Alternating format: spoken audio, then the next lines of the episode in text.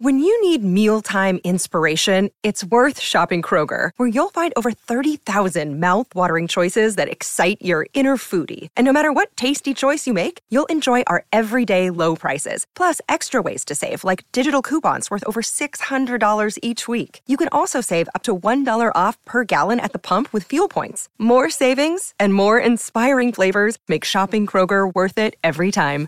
Kroger, fresh for everyone. Fuel restrictions apply. Another day is here, and you're ready for it. What to wear? Check. Breakfast, lunch, and dinner? Check. Planning for what's next and how to save for it? That's where Bank of America can help.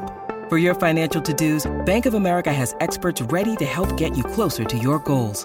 Get started at one of our local financial centers or 24-7 in our mobile banking app. Find a location near you at bankofamerica.com slash talk to us. What would you like the power to do? Mobile banking requires downloading the app and is only available for select devices. Message and data rates may apply. Bank of America and a member FDIC. The fantasy football season has come to an end, but this is the perfect time to take your sports viewing experience to the next level. Epson just hooked your boy up with this new EpiqVision Ultra LS800 laser projector, including their optional 120 inch silver flex screen. And I'm telling you right now, this is an absolute game changer. With an epic 120 inch picture, it's twice the size of an 85 inch TV. I should know I had one of those in my old setup, and y'all know I love scouting prospects for the NFL draft. And with that 4K Pro UHD picture this big, it can take the way that I evaluate prospect game film to a level never seen before. To learn more, visit Epson.com forward slash wake up. Again, that's EPSON.com forward slash wake up. And like Epson says, bring the sportsbook experience home.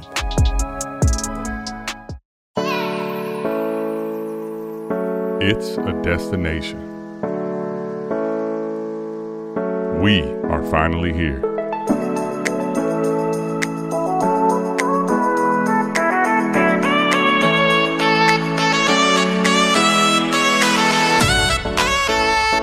Let's go.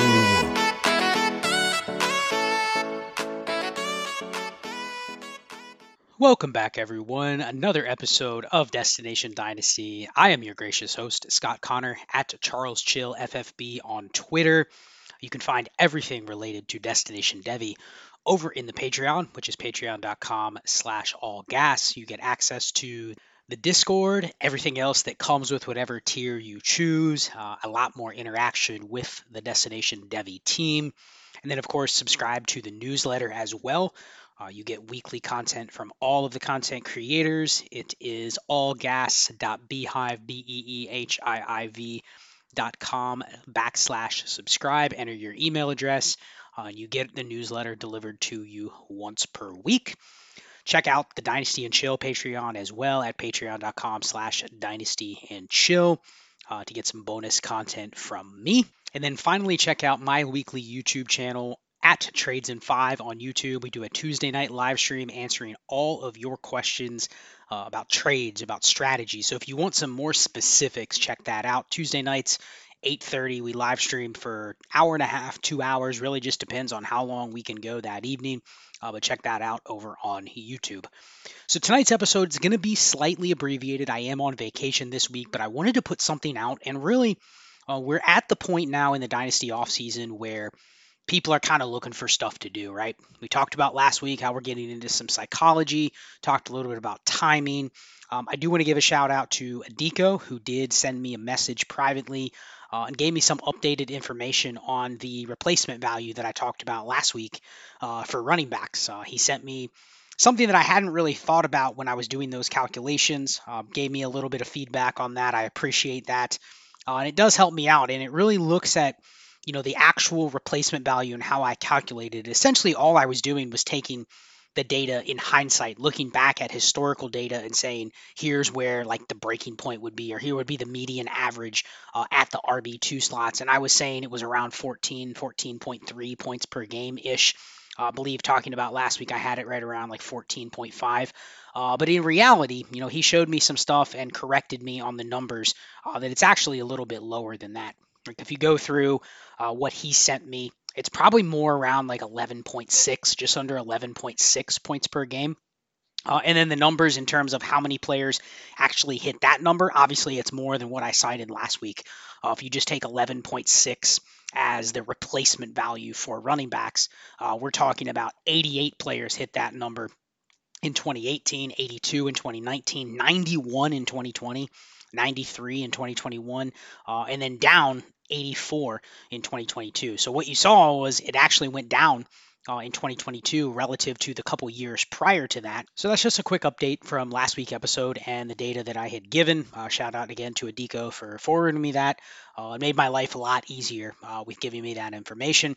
So not much of an adjustment in terms of how I would apply it, uh, but essentially my takeaway from that was, you know, it's a little bit deeper than what I probably gave it credit for. At the same time, uh, and the point is taken well that you're still having to make sit start decisions uh, in those spots. And there are quite a few in those numbers that he provided that no one ever had in their lineup. Um, I know he uses sleeper data. That might be something that'll be cool to follow up on. But essentially, a lot of those hindsight numbers are just that. You know, they're being used after the fact. And so there's a lot of times where there are players that hit those numbers uh, that never actually made it into the lineup. So I think that's something to really kind of think about more when you're talking about building this way. There is some forecasting that goes into it. Uh, but at the same time, you know, if the running back did not come into the week inside the top 30 or so, then they're not started at a very, very high rate. In fact, um, what he had said is if back was not top 30, they're started in less than 5% of the sleeper leagues uh, in most weeks. So something to think about. You're not going to necessarily be able to capture these uh, at the rate that you think of. It doesn't necessarily mean you don't want to build your teams this way, uh, but it's easy to go back and, and look and say, well, you know, this many players hit this number, so this is all you have to do to make sure you hit them next year. And that's not necessarily the case. It's a lot easier said than done. So something to think about, maybe something I'll dive in a lot more. Uh, but again, a shout out to Adiko for sending me that information and kind of bringing that to my attention because I think it was important to bring up on this show. Uh, for this, I want to just do another quick episode talking a little bit about draft pick psychology. Uh, we had a long discussion this week uh, in the Destination Devy Discord, really trying to get ahead of the game in terms of the psychology. You know, I started talking about that last week. Uh, I wanted to think of more ways where we can find edges in Dynasty by thinking of non obvious ways to take advantage of your league mates because I think there is an element of what you were able to do three years ago, five years ago that's gone.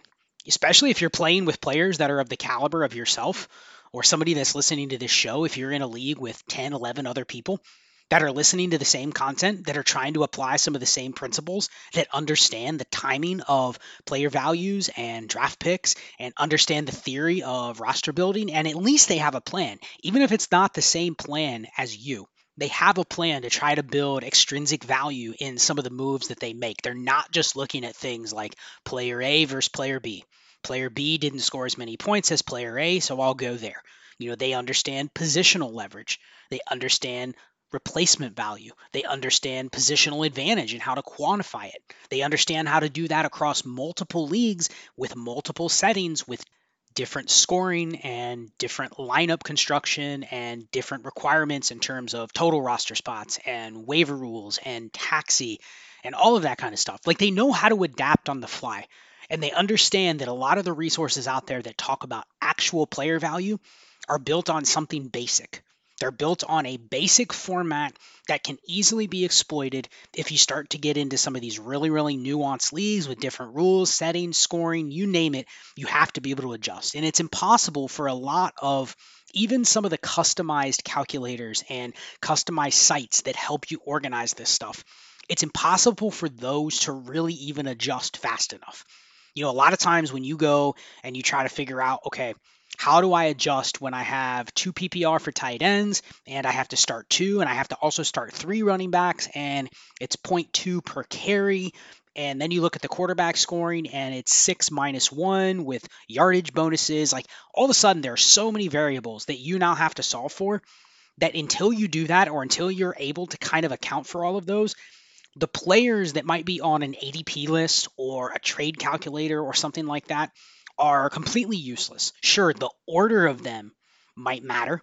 You might be able to look at the receiver order or the running back order or the quarterback order and say, okay, these are the baseline numbers of how I would value these players one after the other after the other.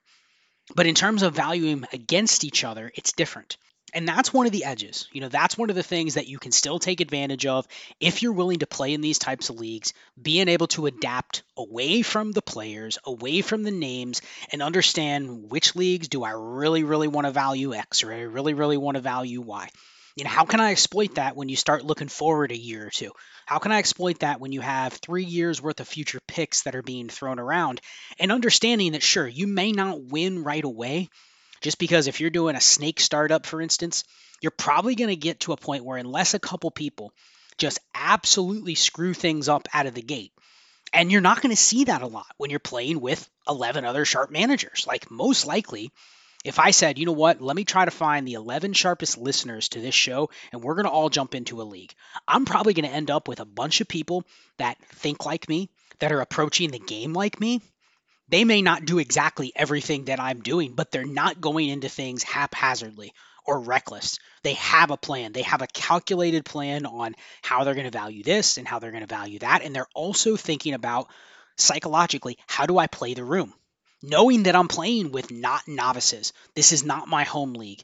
This is not a league where I can count on three or four absolute idiots to make bad trades, to give away all their picks, to not understand the values of players, to chase individual players because they're players on their favorite team, or that's the player that they've been rooting for since college. Like, you're not going to see those types of moves. You're not going to see a lot of what we call fish moves. So, really, if you're thinking that way, and you kind of expect that that's already how your league is going to go. So we're talking like startup strategy here.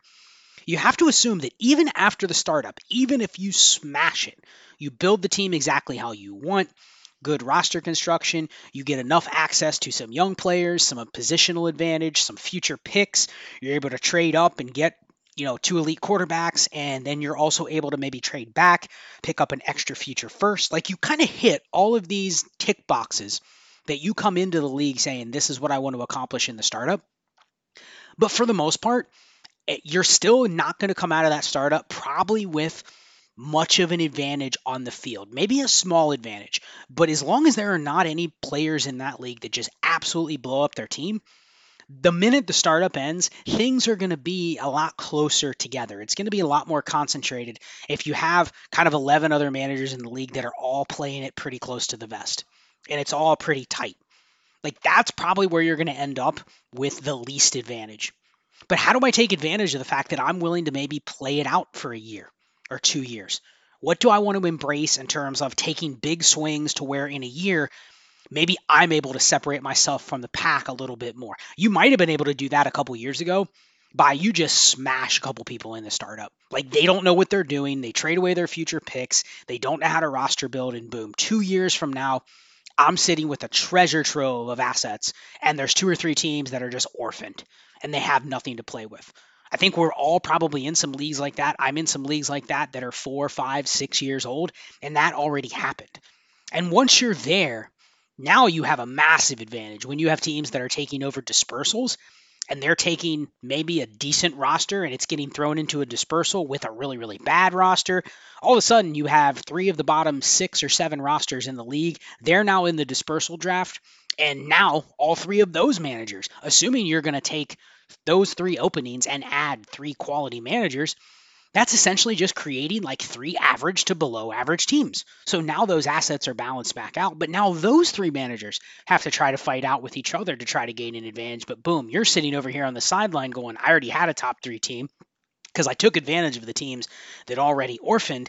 And now I have a big advantage over those new teams because they're trying to do something. They're trying to separate themselves from the other low end teams or the other new teams that were in the dispersal and they probably have to come to me or some of the other managers to get that done. So those opportunities exist in those types of leagues where they're not really there in new leagues. It does feel like if you're starting a brand new league with sharp people, it's really hard to take advantage of that, assuming there's not a couple of them in your league that end up being reckless. So get to the point. You know, what is the point of this whole show from a psychology perspective? Where could there be an edge? And one of the topics that we ended up on, and this is what I'm going to talk about uh, for the remaining of the show is the future draft picks. What are future draft picks worth? You know, what are future firsts worth, especially? I think once you get outside of future firsts, you're starting to get into uh, roster construction, meaning this year, for instance, it's a perfect time to have a bunch of seconds and thirds and fourths if your roster construction allows you to take a shot at a ton of running backs. So you can think of the leagues where that might be the most advantageous. So really deep rosters, 12 teams, start 12, 32 man rosters, something like that.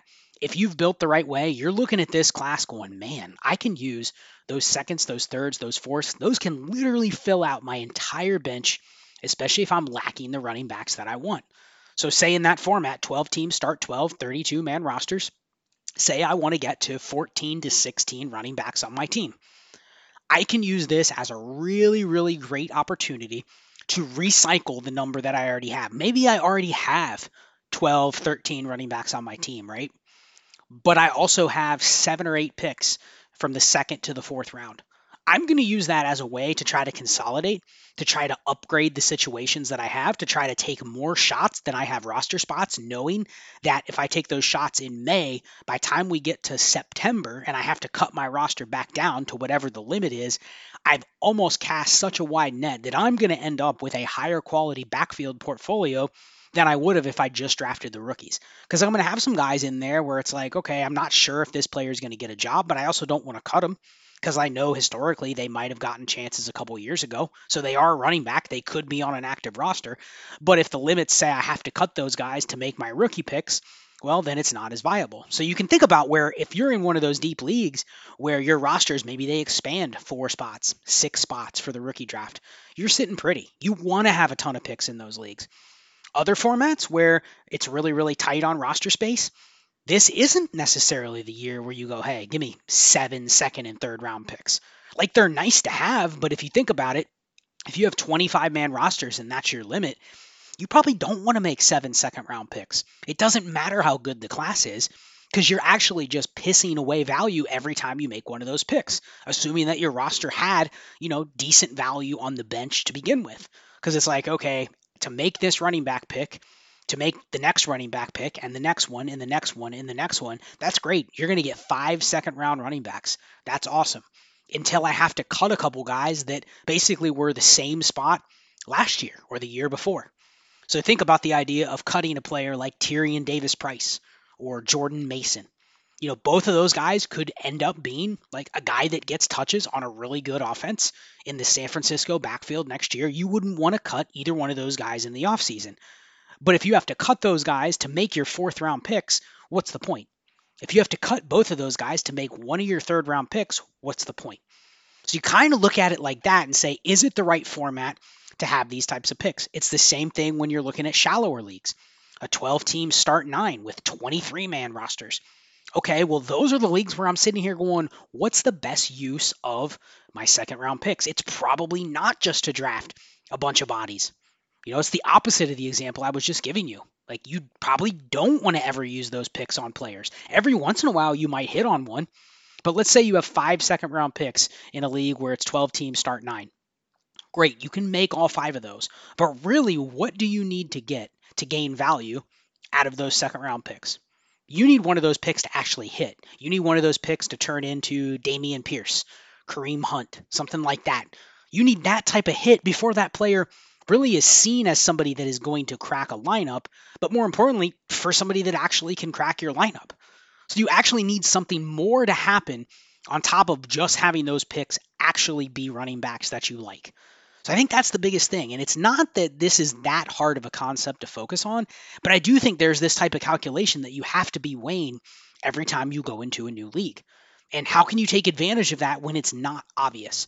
Because here's the thing if I go into a 12 team start 12, or a 12 team start nine, and the start 12 has 32 man rosters and the start 9 has 23 man rosters. So just picture those two examples. Those are the complete opposite of one versus the other. Most of the managers, if they're smart, they've already kind of done this calculation in their mind. You know, the team that's playing in the 12 team start 9 23 man rosters the manager is probably sitting there going okay i kind of have a feeling of what the waiver wire is going to look like in this league And what's most likely going to be more abundant on the waiver wire in those leagues than if it was 32 man rosters? Probably a lot of running backs. Now, there's going to be some backup quarterbacks that aren't rostered. There's going to be some roster clogger receivers that aren't rostered.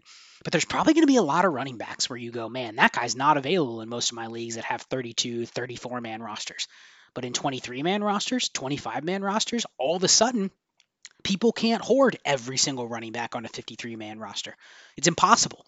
So during the offseason, there's going to be a lot more volatility. There's going to be names that slip through the cracks. There's going to be names that are being held on teams in lieu of others that are on waivers. And then in August, you're going to go, wow, I'm going to drop this running back and I'm going to pick that running back up because that running back might be the backup and the guy that I'm holding isn't even on a team.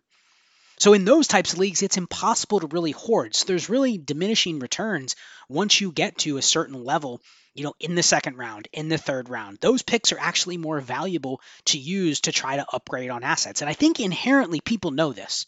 They know in a start nine, hey, if I can do a three for one trade where I give you three pieces and you give me a stud, then it's obvious. But how can you take advantage of this when it comes to draft picks?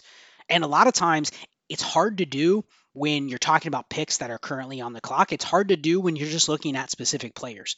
So what I did is I, I used Keep Trade Cut and I looked at the value gaps uh, from last year's class, which I know was a bad class in hindsight. Uh, and then the value of the 2023 picks, which are currently in there as the 101, 102, 103, 104, 105, 106, etc. Uh, and then I looked at the 24 picks, which are currently listed as an early first, a mid first, and a late first. And just trying to figure out how to maybe take advantage of pick values when there's already a bunch of trade calculators out there that are kind of telling you, you know, if you're trading away the 111 and the 109, like realistically, what are you able to get in the form of 2024 picks? And vice versa. You know, what are you able to get if you're trying to consolidate a two for one? or you're trying to trade back and get three picks. So just kind of give that example. Uh, use the website if you want. It's an interesting tool because I think the one thing that it doesn't necessarily account for perfectly uh, is some of the formatting that we're talking about, right? Like there are some leagues. I'm in a league that is a 12 team start 15 and you have to start three running backs, you have to start four receivers, two tight ends. It's one of those leagues where obviously depth is king. There isn't a trade calculator that would be able to account for what that league economy actually says picks are worth or players are worth. In that league, it's 40 man rosters, but it's 15 starters. There are very few trades where somebody is willing to trade up three pieces to get one it has to be such a smash trade that if you were to put that into a trade calculator, you'd go, there is no way that I would ever give up this one piece for these three pieces because A, it wouldn't match up in the trade calculator. But B, you're trying to think of a format where you would even want to do that. And if it's a typical start nine or start 10, you're going to go, there's absolutely no way. So you get into some of these extreme formats and vice versa. Uh, we just did a roster review on trades in five. Uh, we did an eight team start eight and you're trying to figure out what to do with meddling players, meddling draft picks in a format like that. And really, unless there are people that just don't understand the format, and this was a league that had been going on for five plus years, if there are people that just don't understand the format, then sure, you can send three seconds and a player and another player, and you can get one stud. Or you can send four future picks to get one really, really elite piece. Or you can send, you know, two late first to get the 102. Like you might be able to pull those deals off if people just want to have fun and they don't really understand the math behind that trade. But if you then think about it's an eight team start eight, the only thing that matters is maybe the top 100 players in the entire league, maybe even less. And this was a super flex too. So you almost wonder how do I value the elite quarterbacks? Like, how do I want to roster construct? So, in there, unless you can find somebody that just absolutely doesn't understand the format, the trades are all out of whack. You put it in a trade calculator and it's not going to make sense. So, really, the trade calculators are designed to really give you something right down the middle. They're trying to appeal to as many people as possible that are not playing in some of these nuanced formats. Uh, it's based on essentially just like PPR scoring. If you're starting to get into extreme tight end scoring, extreme quarterback scoring, extreme running back scoring, it's not going to account for that either. So you have to kind of think about this stuff and just play around with these values. So for instance, I plug that in to keep trade cut, the 109 and the 111 for a 2024 mid first, which is going to be 105 to 108 and a 2024 late first, which is going to be 109 through 112. Now, in theory, I am giving away more value, according to Keep Trade Cut, by giving away the 109 and the 111 than I'm getting for the mid first and for that late first. Now, part of what's not reflected in that, it's a two for two. So there isn't any roster space that gets freed up here. Uh, there's not a team that now has to maybe cut a player, or essentially you can add a player off waivers. Uh, that's another thing that a lot of people don't account for. If you're in 25 man rosters, anytime you make a two for one, and you get back the one, you actually get the replacement value that you can pick up off waivers because you freed up a roster spot. Anytime you can turn two players into a draft pick and a free roster spot, boom, now you can pick up two players plus the draft pick. So thinking about it that way, there's actually added value that the calculators do take into account sometimes, but not entirely. You you don't know how many roster spaces there are in a given league. So it's really just trying to aggregate like what the typical would be or what the average would be. So if you just look at your format and you go, wow, you know, it's only 23 man rosters. Every time I free up a roster spot, I can pick something up. And what I can pick up in a league with 23 man rosters is a lot more valuable than what I can pick up in a league with 32 man rosters. Uh, a couple weeks ago, Eric and I did the mock draft for the Royal Rumble, the Heisman Tier Royal Rumble over on Destination Devy. Uh, it's 14 teams. It's two copies, but it's 14 teams, 25 man rosters. It's it gets expanded to 29 in the off season, but it's best ball. So during the season, it's 14 by 25 with 11 starters, and it's best ball. So really, if you think about that calculation and you factor in that it's not 12 teams, it's 14 teams, it's really more like 14 teams, 25 is like 12 men, 28, 29 if you do the math. But still, there is some value, especially in best ball, when you then factor in that every time I can do a two for one, anytime I can kick a player to the future in the form of a draft pick and pick up another player off waivers, that is essentially getting like free value. You're literally picking up a free player off of waivers. And in a best ball league, the difference between the top player on waivers and the player that you traded away that might have been, you know, the 21st player on your roster, it's so minimal that literally getting anything for that player is worth being able to stash that pick value. Let's say you trade away a random receiver for a third but then you go pick up another random receiver off of waivers. The difference when you're talking best ball scoring in that format, the difference literally might be zero. In fact, it's just a coin flip that maybe you get one spike week from the guy you picked up versus one spike week from the guy that you traded away, and you're getting a free pick. Now, you might sit there and you go, well, okay, the third rounder that I just traded for, what is the hit rate on a third rounder? And I think that's where a lot of these trade calculators are kind of trying to estimate the value of those picks is historically looking at the players that are in that range. If anyone has a trade calculator or knows kind of behind the scenes how they're formulated, I'd be curious to kind of get some feedback on that. But they're trying to just figure out, okay, the kind of player you can draft. But what it's not able to measure is what you can do with that pick. So I think that's where the psychology comes in with these picks. Because right now you hear the 101, the 105, the 109, the 111, and you're already able to assign players to them. Now you go back and you look at the values of the 2022 class compared to the values of the 2023 class, and you can see we're clearly just the 2022 class, pick for pick, aside from Bijan Robinson, and then aside for Breece Hall, who's technically the second highest valued player in 2022, Ken Walker, number three, Chris Olave, number four. After that, after those four players, the value at every single slot is higher in 2023. So starting at the 2023 105, that is more valuable than Drake London and all the way down. All the way down to the 112. And I'm guessing it probably continues even further just because of the height of the 2023 class. The picks are more valuable than ever. And really, after that 112, 201 ish uh, in 2022, it really, really drops off in terms of the caliber of player that you would get.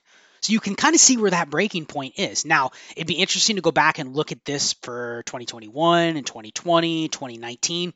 But just kind of thinking about it from that perspective is if you have a bad class, it's going to be really, really hard to essentially hit on players that are way more valuable than the future picks a year down the road. Now, if you have a really, really great class, it obviously can be the opposite. But if you're able to kind of forecast what the class is going to look like a year from now, you can look at this year's picks and say, okay, where is that breaking point? Where is the breaking point where man, if I can end up turning one of my late firsts and something else into a really, really high first, right? Because you look at the last class and you look at the top four players. If you hit on any of those four, so Garrett Wilson, Breece Hall, Kenneth Walker, Chris Olave, those guys definitely returned to profit for you. Not only were they productive, but they returned to profit. And that's just from the trade calculator. That's not talking about, okay, what else can I do if I have Chris Olave? What else can I do if I have Garrett Wilson? If I have one of those guys on my roster, those are the types of players that everybody wants to trade for. You know, I have a legit shot to go and actually make my roster even better if I'm willing to move one of those guys. So that's the other thing to think about is what is the advantage that you can get if you're able to move, you know, some of these middling picks, and I don't want to say they're bad players or they're bad picks, but how much can you gain if you are able to hit on a really, really high pick next year? And it's probably easier said than done because what we were talking about in the Discord was usually the team that knows they're going to pick at the 101, maybe the 102, like they already are angling their team towards that pick next year. You know, they're eyeing Caleb Williams. They're eyeing Marvin Harrison Jr. They're eyeing Drake Maye. They're saying, you know what, I'm targeting one of these picks. But sometimes it doesn't work out that way. Sometimes one of those teams ends up being a little bit better than the other. Sometimes one of those teams comes from the middle of the pack where they had a couple injuries, they didn't have great roster construction, they didn't have a lot of depth. Boom, they traded away their first. That ended up being the 102 and you're wondering what the heck happened. This is especially the case if you have some sort of lottery system or picks are determined by potential points or picks are determined by some sort of consolation. Like there's a lot of factors that go into it. But I think there's an advantage, and this is where I think dynasty managers are getting smarter. Is there's an advantage in being able to forecast these picks. No longer can you do the I'm going to trade away my 112 and get a 2024 first plus another pick. You might be able to do that on the clock, you might be able to do that in a specific league, a one off league where somebody just has to have an individual player. But I can't think of any other circumstances where people are just going to say, you know what? It is an advantage to me on paper to give away my 24 first for the 112. Maybe I throw in a third or something like that. But really, I can't see the reason why you would give that away because a smart dynasty manager is going to say, okay, I have a playoff team. I'm penciling my 2024 pick in as a late 2024 first. Uh, by the way, Keep Trade Cut has that at 4,328 points, uh, equivalent to somewhere between the 111 and the 112 this year. But again, that is just a late first. That is the case for essentially like the 109, the 110, the 111, the 112. So you're already admitting that there is a level of volatility with where that pick is going to finish. And I think a smart manager, again, a smart manager, assuming you are in leagues with pretty smart people. And this is what I started talking about last week. The average dynasty manager is smarter. So the margins on when you can make these deals, they're a lot slimmer. You still have to be a little more strategic when when you make these trades. You don't want to just try to send, you know, your 112 for a 24 first because it's most likely not going to work because that person is looking at it saying, well, there's a little risk on where my 24 pick could be. Uh, it could be the 109. If that's the case, why would I want to make that deal? The other thing is, this probably isn't the best time to do the trade. You know, I'm trading my 24 first away in February.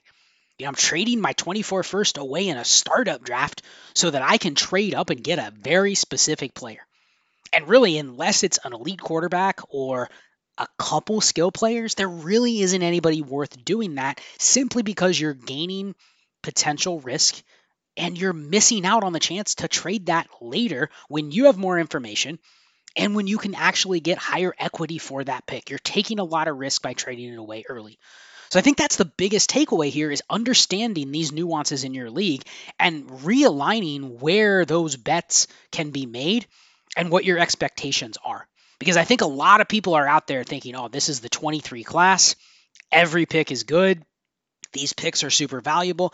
Just wait until we get to the combine. Just wait until we get to rookie draft season. Just wait till we get a couple weeks before the NFL draft. And essentially, everything is going to be forecasted at that point. Everything is rose colored glasses for every prospect. And we can say, okay, there's going to be this many receivers that go in the top 50, this many running backs that go in the first two rounds. We're going to have four quarterbacks that go in the top 10. Like everything is going to be at its height but just still understand where those picks are going to slot in at that time. And if you miss the window, you may miss the window because there's more information available to the teams that are trading away their future picks. So I think the whole idea is to go to your league, and kind of have realistic expectations on what you're going to be able to get. But more importantly, if you're able to swing one of these deals where you trade away the 109 and the 111 and you get back two quote unquote future firsts and one is a mid first and one is a late first, obviously the trade calculator is assuming that those picks are already fine, but that could also be the 105 and the 109 next year. And how do we know what the class is going to look like, even if it's a bad class? And that's why I brought up the 2022 class. Even if it is a bad class, you are still ending up with players that end up falling in this range. So this year, Drake London, 105, still 52.84. That's the equivalent of like the 2023 105, 106. You go down to the 109, Treylon Burks, 45.37 essentially equivalent to like the 110, 111 this year. So even in a bad class, the potential loss of a trade like that really isn't that high, but the potential gain is massive.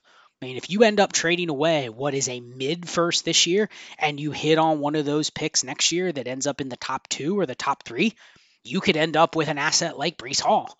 You can end up with an asset like Chris Olave or Garrett Wilson to where you are clearly clearly smashing that deal, especially if you can make that happen in like a start nine, where you ended up moving, you know, that 107 and that 112, and you got back two future firsts. One of them ends up being early, one of them ends up being late. You still benefited by the fact that all you lost was a year's worth of whatever production those players gave you and the potential of moving those picks closer to the NFL draft, closer to your rookie draft, where maybe the tiers were a little more defined. And that can go both ways. Like you can sit there and go, here are my tiers. We do this all the time on trades in five. I have the 107. What should I be looking at? And I can shake my head, and Shane can shake his head, and we can say, you know what, that's within the tier that we're comfortable valuing it here. But then you get to the draft, and the tiers are different. So sometimes you fall outside of the tier and your pick has lost a ton of value by time it gets on the clock. Sometimes you fall within the tier and you go, wow, I didn't realize the tier break was going to be 107. Now my 107 is actually more valuable because it's the last pick of the tier break. And you're not going to know that. So there is some forecasting that has to be done.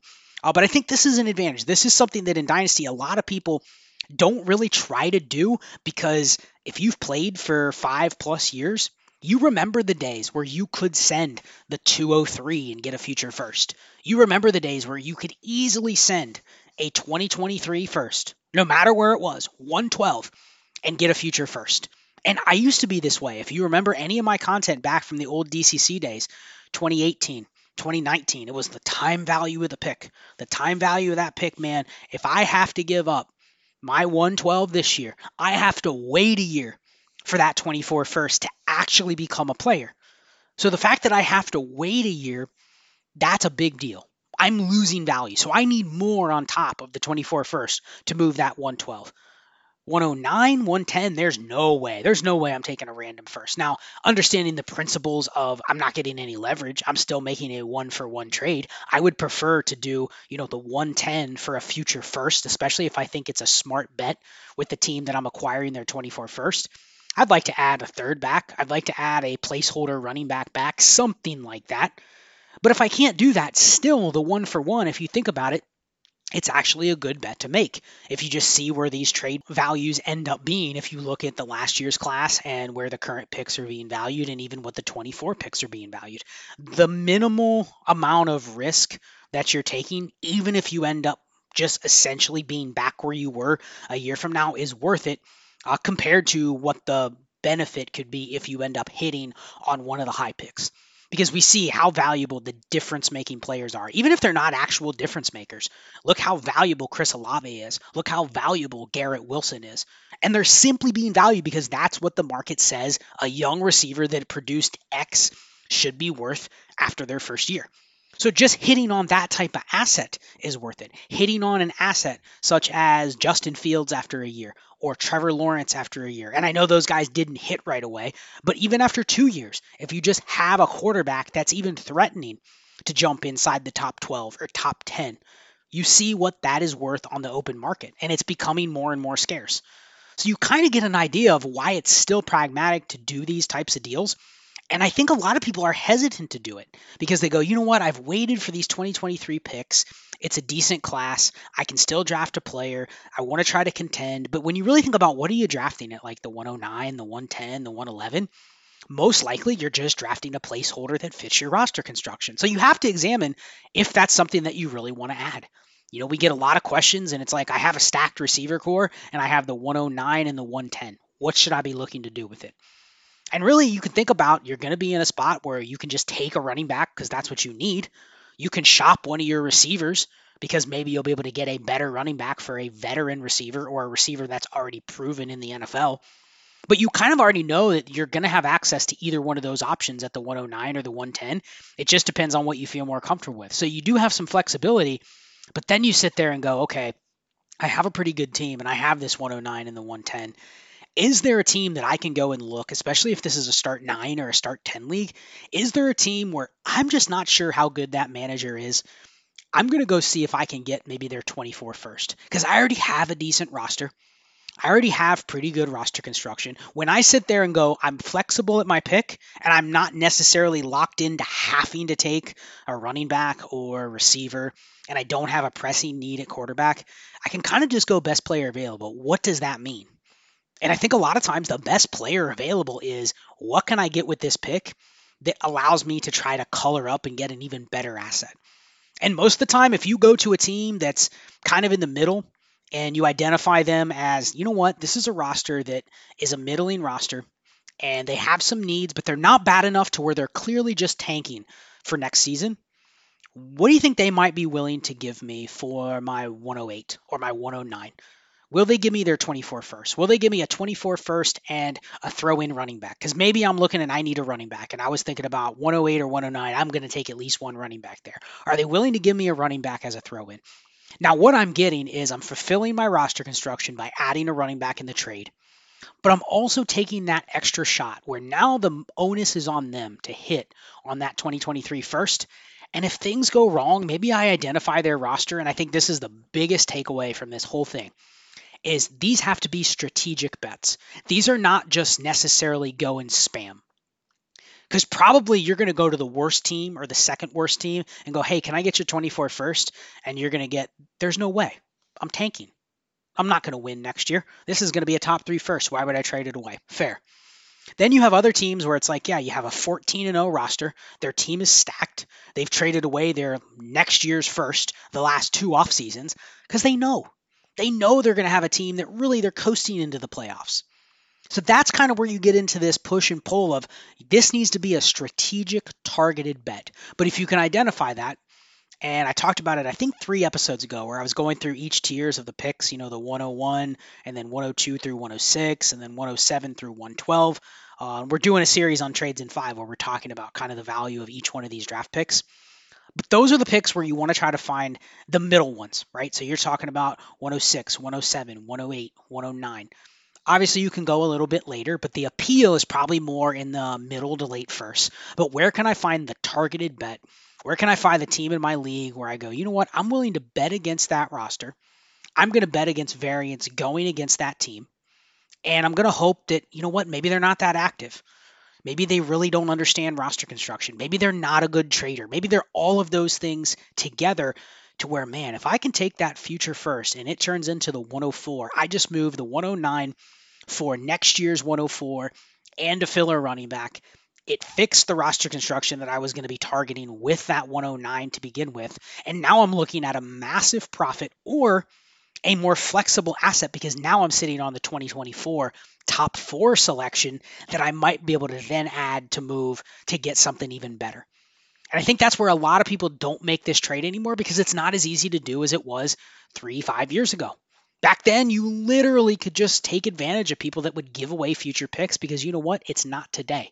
I have to wait a year to make that pick. Again, I was one of those people that was all about the time value of the pick. If I have to wait a year, that shrinks the value of it 20%. So I need to be paid a tax if I'm giving away the pick in this year's class versus next year's. But that's not the case. People really aren't doing that anymore. I think a lot more people understand the value of future picks. They also understand the value of, hey, you know what? Why would I trade it away in February when I can hold my 24 first into the season? And I get twofold benefit by that. One, I get to use it when there's information in front of me in terms of what I'm buying. Something might cost $50 today, but I'm not sure what it's going to be worth in six months or how much I'm going to need it in six months. Why would I spend the 50? But if I'm a day before needing it and it costs $52, I'm much more apt to say, you know what, I'm going to spend the 52. Now I'm paying $2 more than what I would have paid six months ago, but now I know that I need it tomorrow instead of I'm not going to need it for maybe six months. So you're willing to pay the extra price. And then the second thing is you also have that protection of, you know what, maybe I don't want to trade the pick. Maybe I have something that happened to me where I don't want to move that pick. You know, I can use it at a time where it's going to either buy me something that's going to help me more, or I'm not giving it away at a time where I'm not really sure what I'm giving away. So I think it's twofold as to the timing of draft picks. People are a lot smarter today with the timing of their draft picks.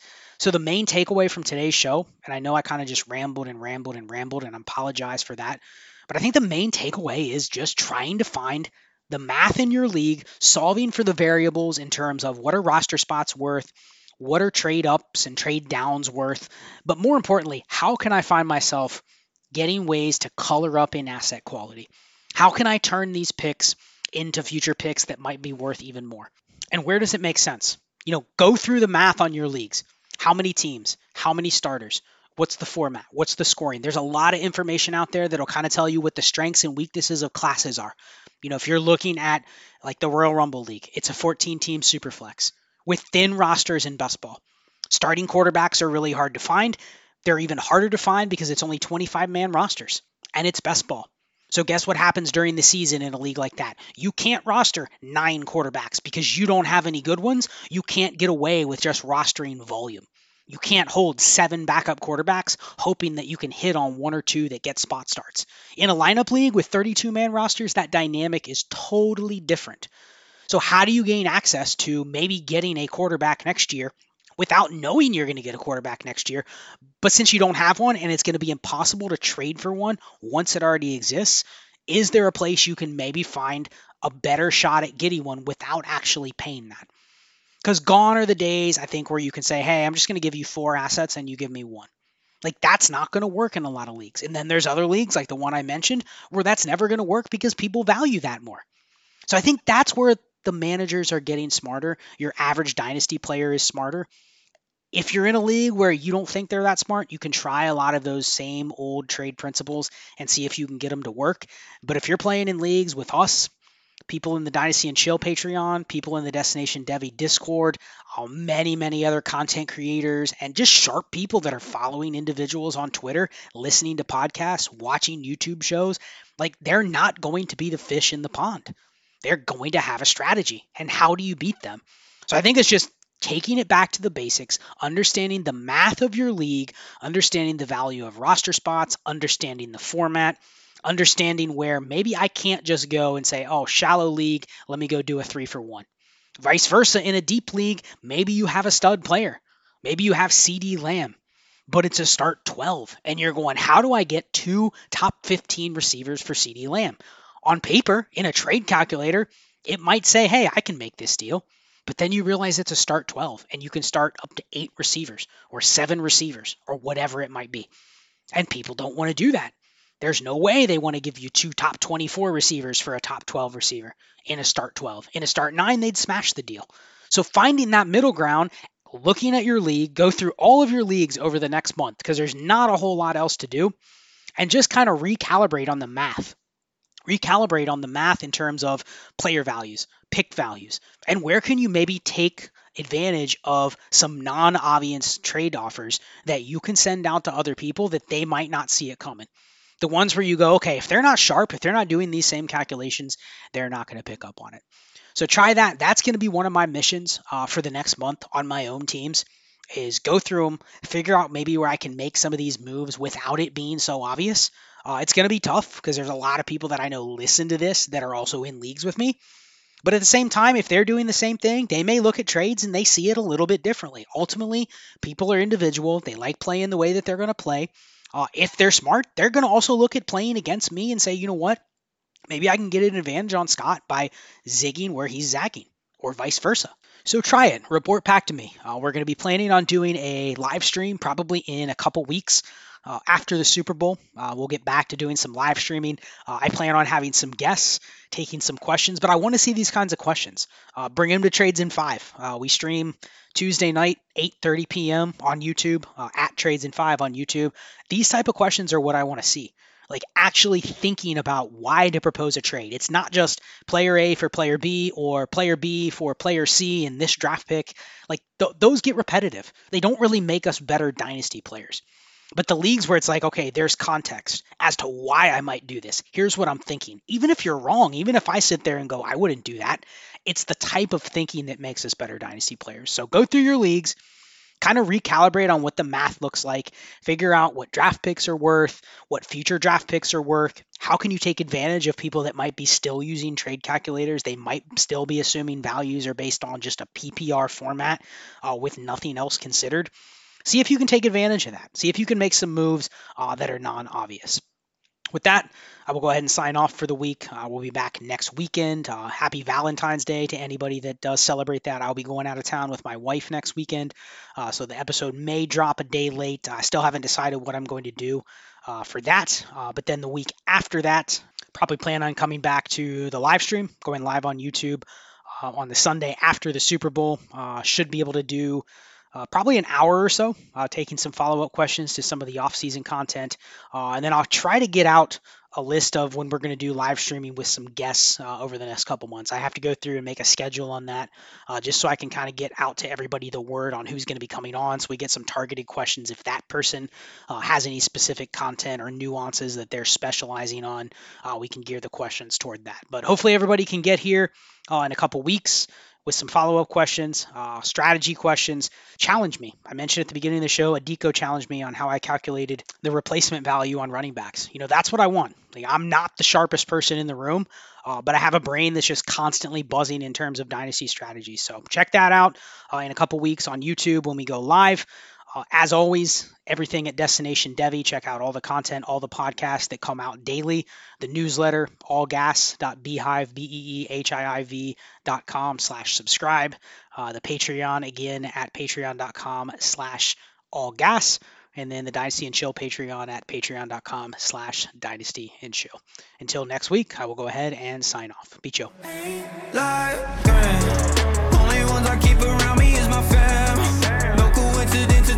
Been the